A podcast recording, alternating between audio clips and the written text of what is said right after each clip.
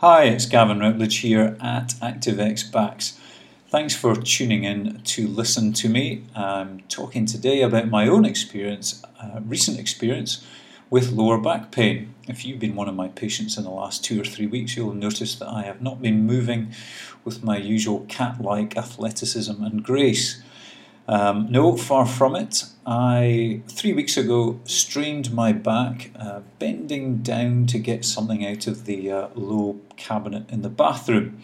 So, not exactly heavy labour, and this is pretty typical of most uh, incidences of lower back pain. So, if you've had lower back pain, you probably, like me, felt all I did was. So, that's the classic phrase all I did was bend over to get something out of the bathroom cabinet. I think it was a new toothbrush, and bang, that was it. So, what have I learned from my two week experience of lower back pain?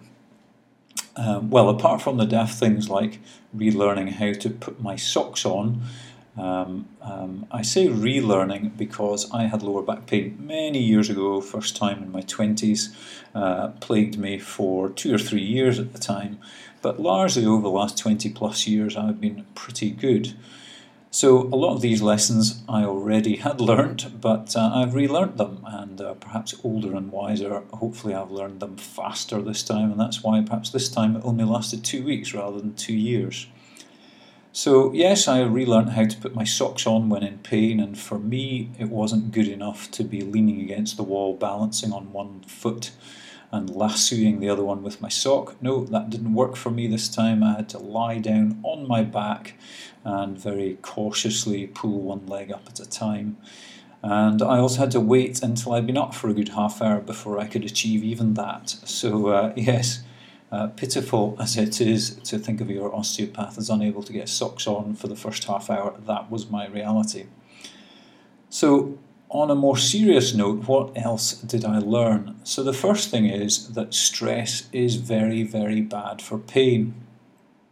I did notice that at times when I was a little bit stressed, and that was as, as simple as bad traffic on the way into work in the morning, I noticed my pain seemed to be worse. Um, whereas if I was able to just relax, don't worry about the traffic, I'll get to work, then somehow that seemed to ease back on the pain levels.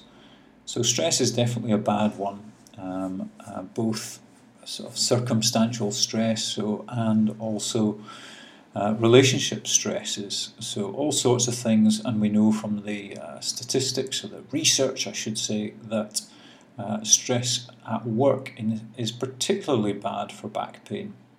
So, stress is bad. Um, uh, drugs help. Uh, I didn't really take very many. I did try some paracetamol on one occasion and was relieved to find out that it worked quite well.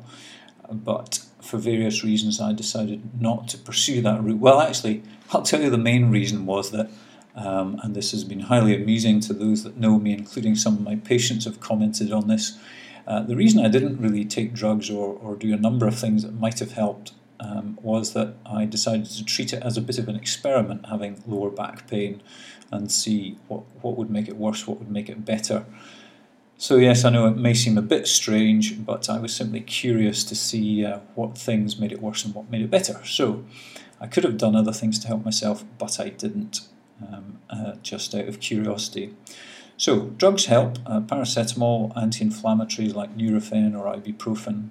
The spiky ball worked wonders for me. I, I, would be lowering myself down onto the floor, very creaky and sore, um, but five minutes rolling around on the spiky ball, and I felt so much better afterwards. So, that's a good one.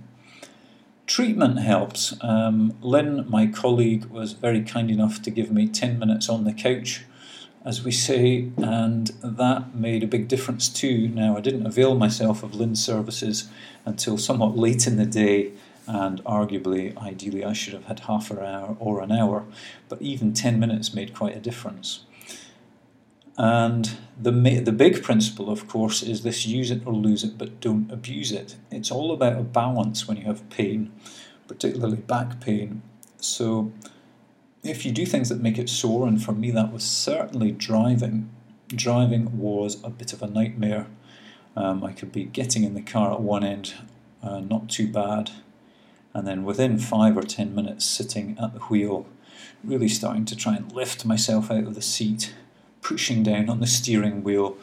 And the longer I stayed in the car, the more uncomfortable it became, and really pretty, um, well, not in a good way when I got out of the car. But work for me, as you know, my work's physically fairly active, so work really wasn't too much of a stress on my lower back. Sitting at my desk was, but by far and away the worst thing was definitely sitting in the car.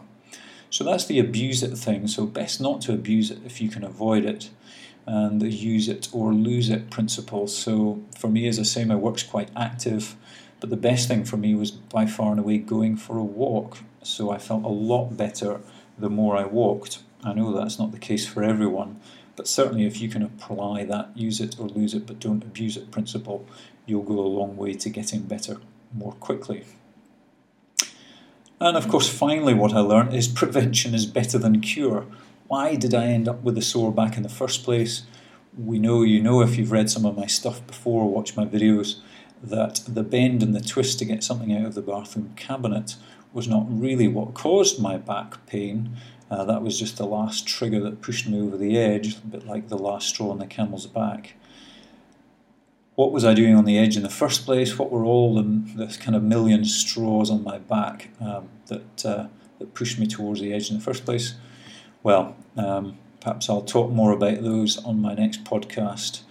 So I hope you've enjoyed this podcast. It's my first one ever. And um, I look forward to doing some more and hope if you've enjoyed it, you'll share it with others. And uh, I look forward to helping you to get a better back and uh, be one of our ActiveX backs. So thanks for listening. Signing out. That's Gavin. Bye bye.